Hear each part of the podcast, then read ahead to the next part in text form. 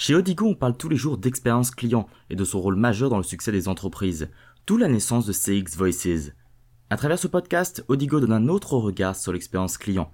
Comment? En proposant dans chaque épisode non pas un seul point de vue, mais bien plusieurs voix provenant du terrain, du management stratégique et opérationnel, mais aussi d'experts.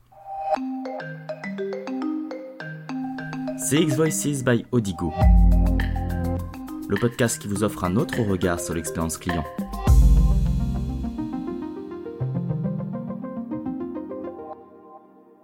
Je reçois donc un appel d'une cliente un petit peu paniquée. Elle était en train de remplir la déclaration d'impôt de l'entreprise et ça bloquait. En fait, au moment de l'envoi, ça bloquait à chaque fois. Elle avait essayé euh, deux, trois fois d'envoyer la déclaration. Il y a un truc qui bloquait. C'était une case qui se remplissait pas.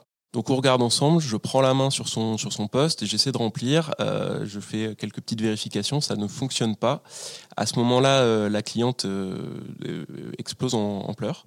Et en fait, elle m'explique la situation. Elle va partir en congé maternité donc bah, ce soir, on est le vendredi soir. Il faut absolument qu'elle envoie la déclaration avant euh, son congé maternité. Donc voilà, elle est vraiment paniquée, elle ne sait pas comment faire. Je prends la main, je, regarde un petit peu dans, les fiches communes qu'on a où chaque conseiller met ce qu'il a pu euh, expérimenter comme, euh, comme problème. Je trouve la solution à son problème. On retente l'envoi, l'envoi part. C'est accusé de réception comme quoi les impôts ont bien reçu sa déclaration. Et du coup, la personne était vraiment soulagée. On a pu terminer le vendredi sur une bonne note, et pour elle, et pour moi.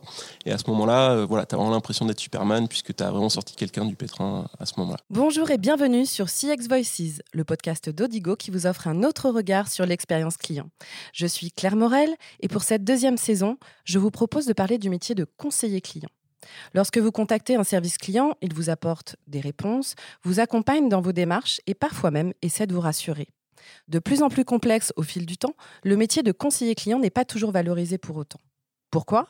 Et surtout, Comment faire en sorte que ce rôle essentiel dans l'entreprise gagne davantage en reconnaissance Pour en parler, j'accueille Flore Firino-Martel, présidente de Téléressources, spécialiste RH de l'expérience client et collaborateur, et Frédéric Biritieri, directeur de la relation assurée de la CNAV. Bonjour à tous les deux. Bonjour, Claire. Alors lors de cet épisode, on va entendre Fabien, qui est conseiller technique chez un éditeur de logiciels B2B. Quand je l'ai interviewé, je lui ai demandé quelle était selon lui la vision de son métier du point de vue de l'extérieur. Voici sa réponse. Quand je leur explique que j'ai un casque toute la journée au téléphone et que je prends des appels toute la journée, les gens sont un peu compatissants. Courage, je ne ferai pas ce que tu fais je pense qu'il y a une vision un petit peu euh, négative euh, du métier parce que les gens s'imaginent euh, que tu vas prendre plein d'appels les uns après les autres, ce qui est vrai, euh, que tu as très peu de temps, euh, tu vois, le, moment où tu peux un peu marcher dans ton bureau, regarder à la fenêtre, tout ça, bah, tu n'as pas ce temps-là. Et ce qui est vrai aussi, puisque tu es toujours en ligne. Donc je pense que la vision du métier est quand même, à mon avis, relativement négative. Flore Firino-Martel, bonjour. Comme on peut l'entendre, Fabien n'est pas très enthousiaste par rapport à l'image que son métier renvoie. Comment on peut expliquer cela? Il y a clairement deux visions euh, de la part des, consommateurs. La vision dans laquelle nous sommes appelés à la maison euh, à toute heure du jour et de la soirée, de façon parfois intrusive. Et là, c'est vrai que les consommateurs n'en peuvent plus et ont beaucoup, beaucoup de mal et c'est de plus en plus mal perçu. En revanche, je trouve Fabien un peu sévère sur son métier lorsque nous sommes au contraire en appel reçu, en appel entrant, et qu'un client, un adhérent, un assuré euh, euh, nous appelle pour parce qu'il a un problème, euh, parce qu'il a une réclamation ou tout simplement besoin d'une information. Là, nous sommes dans une autre démarche. Hein, où nous répondons à une attente, une attente qui est vraiment très explicite, mais on peut aussi aller au-delà, répondre à leurs attentes implicite et euh, apporter des solutions et apporter les petits plus euh, qui font que là, vraiment, on parle de service rendu et le métier devient euh, valorisant pour tout le monde. Alors, j'ai également interrogé Fabien sur son métier vis-à-vis de l'interne. Voici ce qu'il m'a répondu dans d'autres départements qui, ont, qui, sont des activités commerciales, ils partent avec un salaire fixe plus élevé alors qu'ils vont avoir du variable par la suite. Tu te rends compte que déjà le, salaire de base entre les deux postes, il est, euh, il est, enfin, il est à l'avantage des commerciaux et au désavantage des euh, conseillers techniques.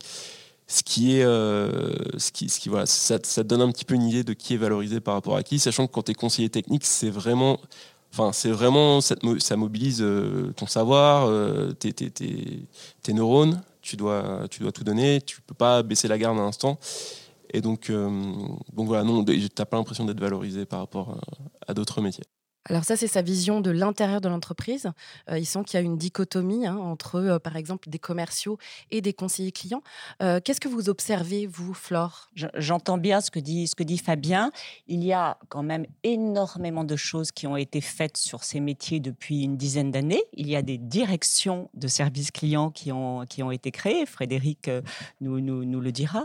Il y a même aujourd'hui des directions de l'expérience client qui prouvent bien que la totalité de la chaîne du parcours client est considéré et pris en compte et pas uniquement euh, le, service, euh, le service relation client.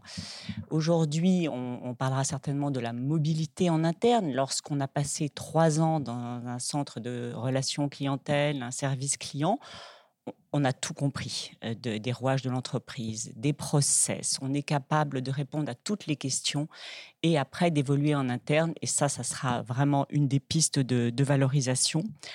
En revanche, il a raison euh, sur la partie salaire.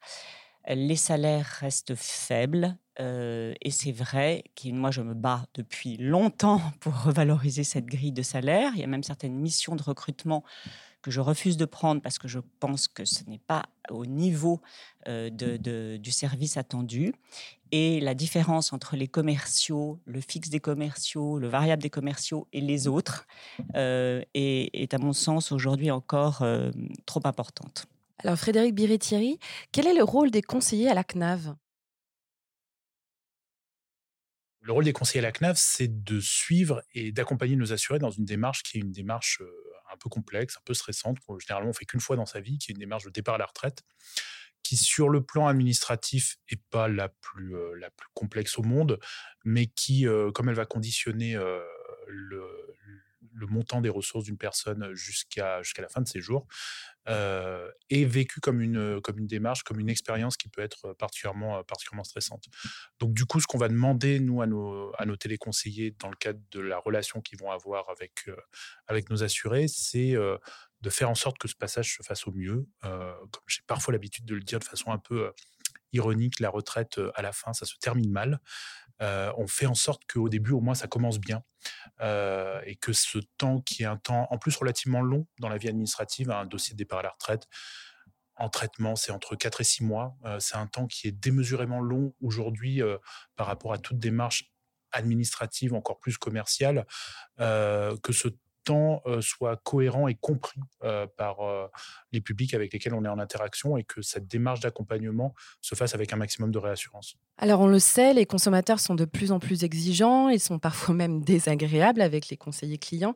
J'ai justement demandé à Fabien comment ça se passait les relations avec les clients, d'autant qui travaillent dans le B2B.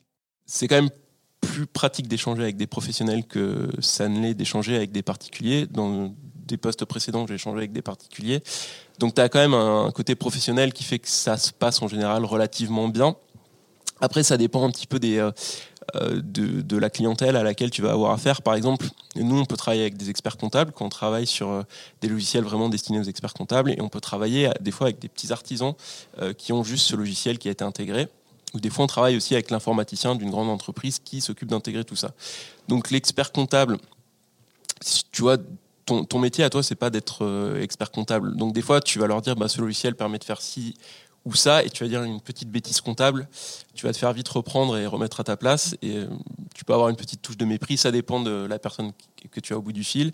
Si c'est un informaticien, parce que tu n'es pas informaticien non plus, tu vas dire une petite bêtise au niveau de l'environnement euh, de l'environnement Windows, donc pareil, il va te remettre à ta place. Et si tu es avec un, mettons un, artisan qui a juste acheté, acheté, le logiciel, lui, il va rien comprendre à ce que tu racontes et ça va l'énerver parce qu'en fait, il a pas de temps à perdre. Il faut que le truc s'installe et il a des trucs à faire comme euh, nous c'était les garages aussi beaucoup, euh, bah, réparer des voitures. Enfin, c'est pas son cœur de métier. Il, a, il peut pas se payer un informaticien ou en tout cas le faire venir tous les jours. Donc, il faut que ça aille vite et euh, il s'énerve plus vite.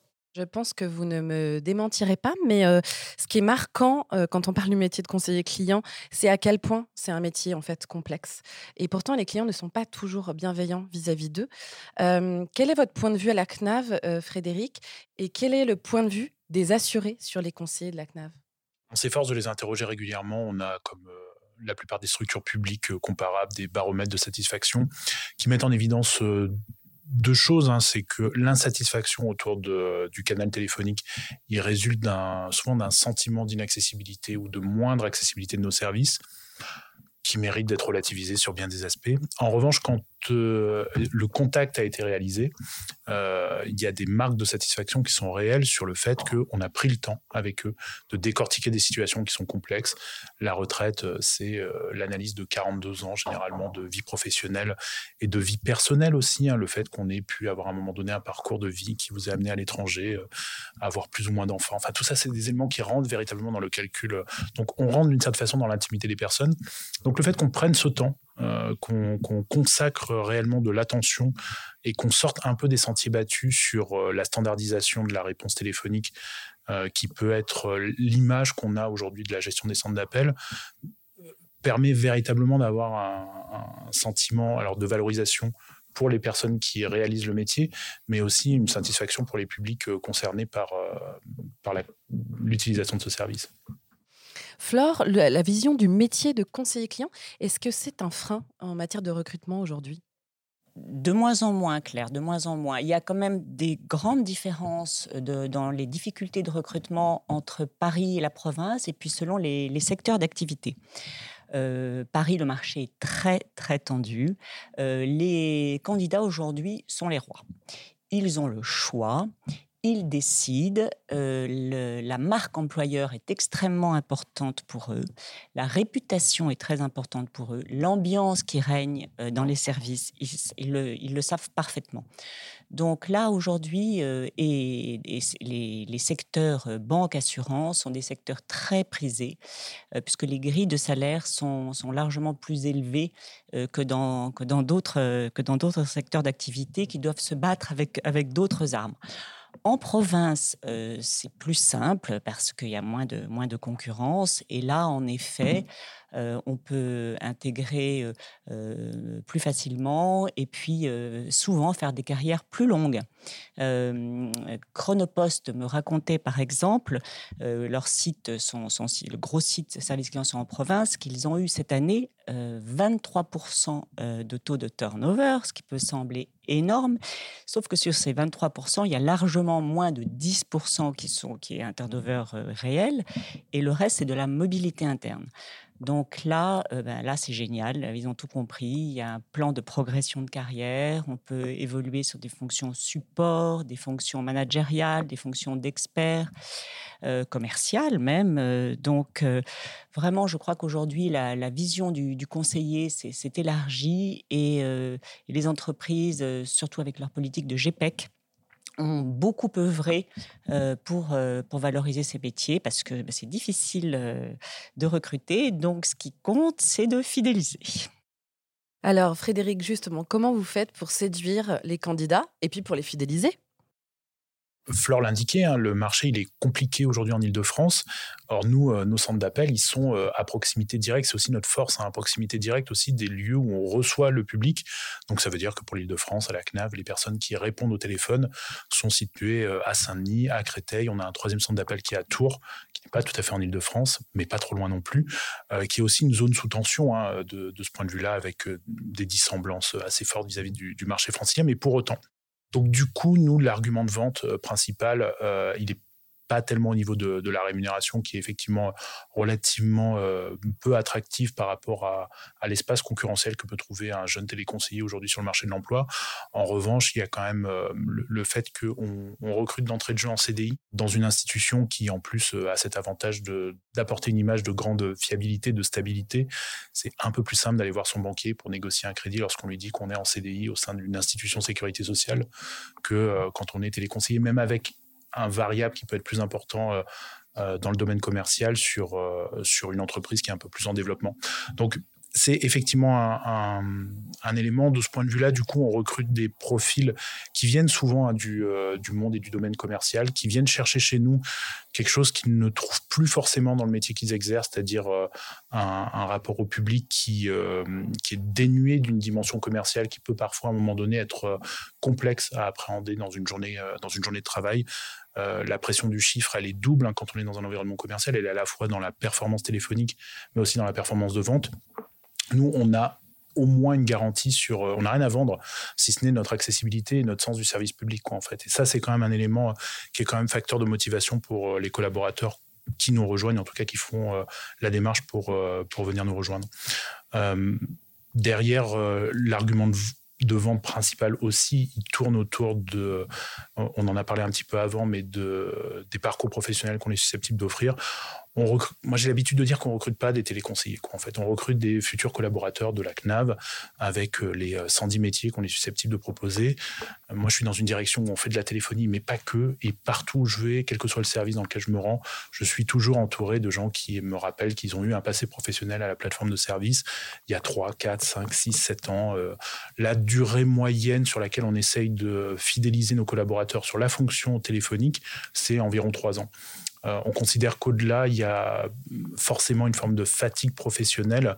Et par ailleurs, il y a un besoin employeur aussi qui, euh, euh, de, renouvellement des autres corps de métier qui nous amène à très largement puiser dans ce vivier qui est un vivier intéressant parce qu'on a affaire à des gens qui sont alertes dans l'utilisation des outils, qui ont un cerveau qui est généralement bien fait et qui ont ce sens du contact qui est vraiment une qualité qu'on recherche particulièrement, encore une fois, quel que soit le métier qu'on va exercer au sein de ce grand service public.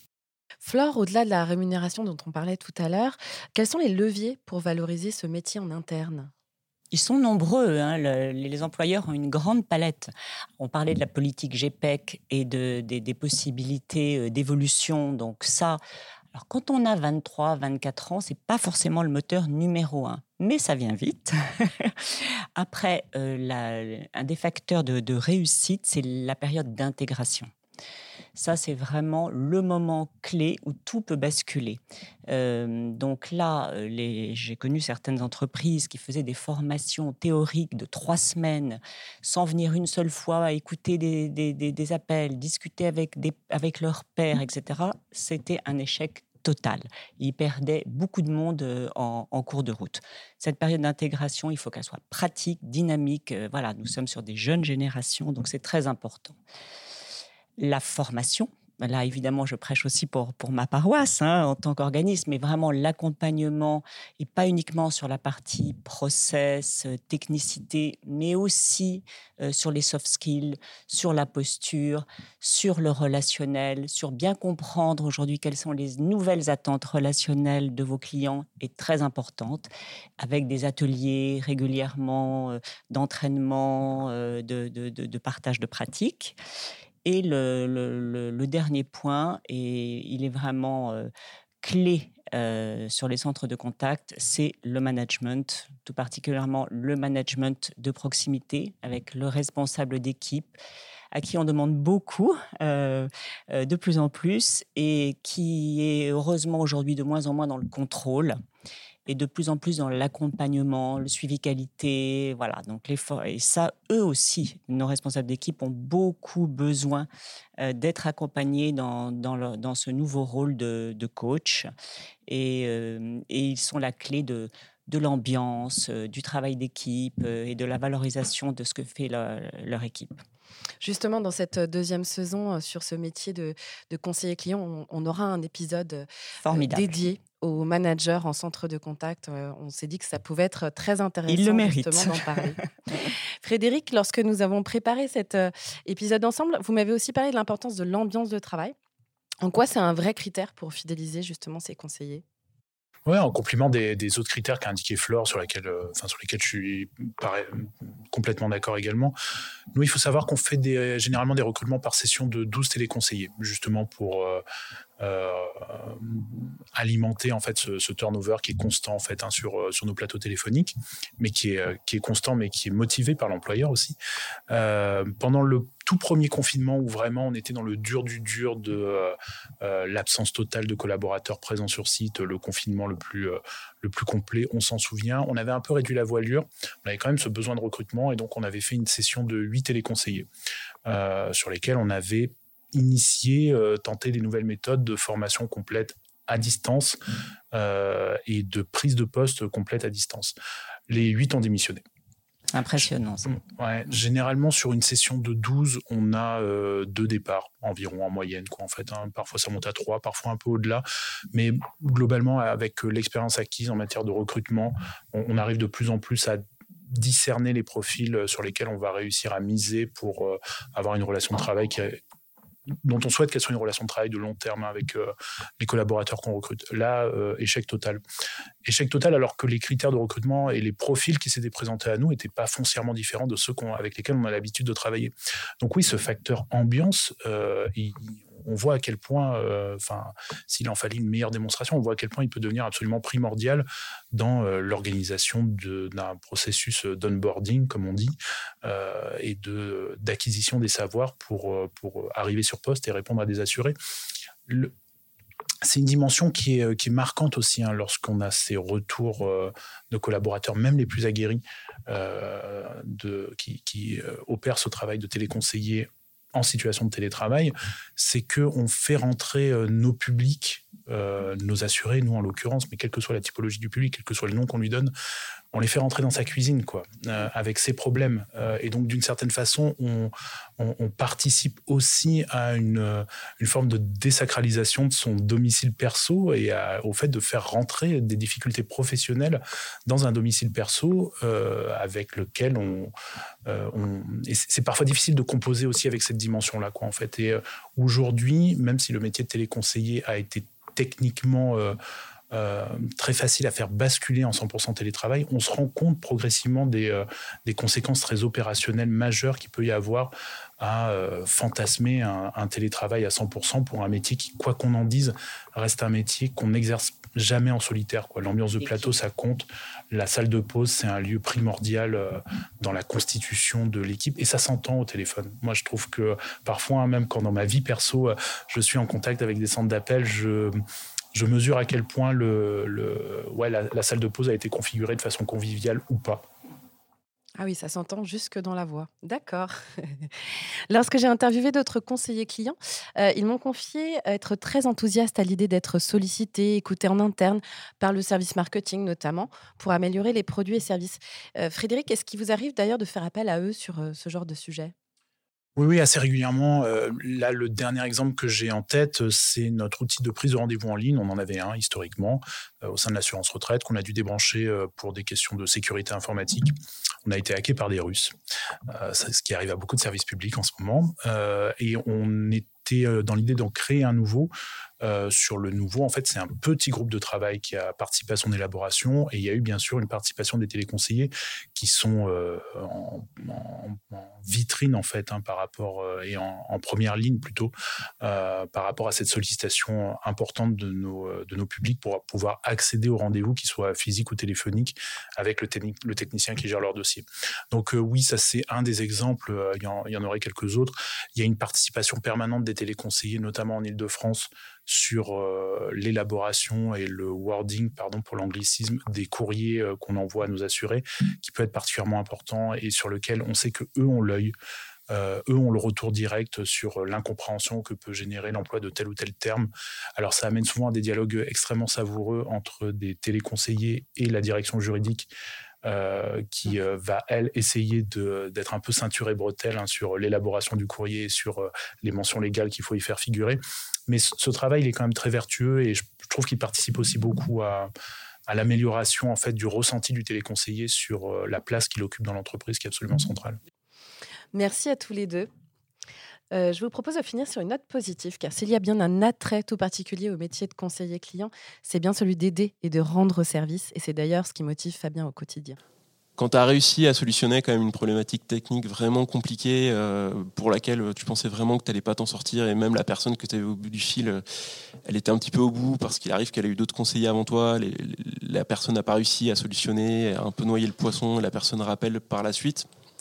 Euh, bah, la personne est contente quand tu arrives à solutionner ça et ça fait quand même plaisir parce que des fois c'est euh, quelqu'un qui doit clôturer euh, quand c'est de la comptabilité ou de l'IAS fiscale ils doivent clôturer ou envoyer un truc à telle date et c'est arrivé quand même que les gens appellent ils doivent clôturer avant 17h le soir. Il est 16h50 par exemple et tu entends le soulagement au bout du fil et ça fait quand même plaisir Merci de nous avoir écoutés. Si cet épisode vous a plu, n'hésitez pas à le partager autour de vous et à le noter sur Apple Podcast. On se retrouve prochainement dans un nouvel épisode de CX Voices by Odigo pour continuer à parler du métier de conseiller client.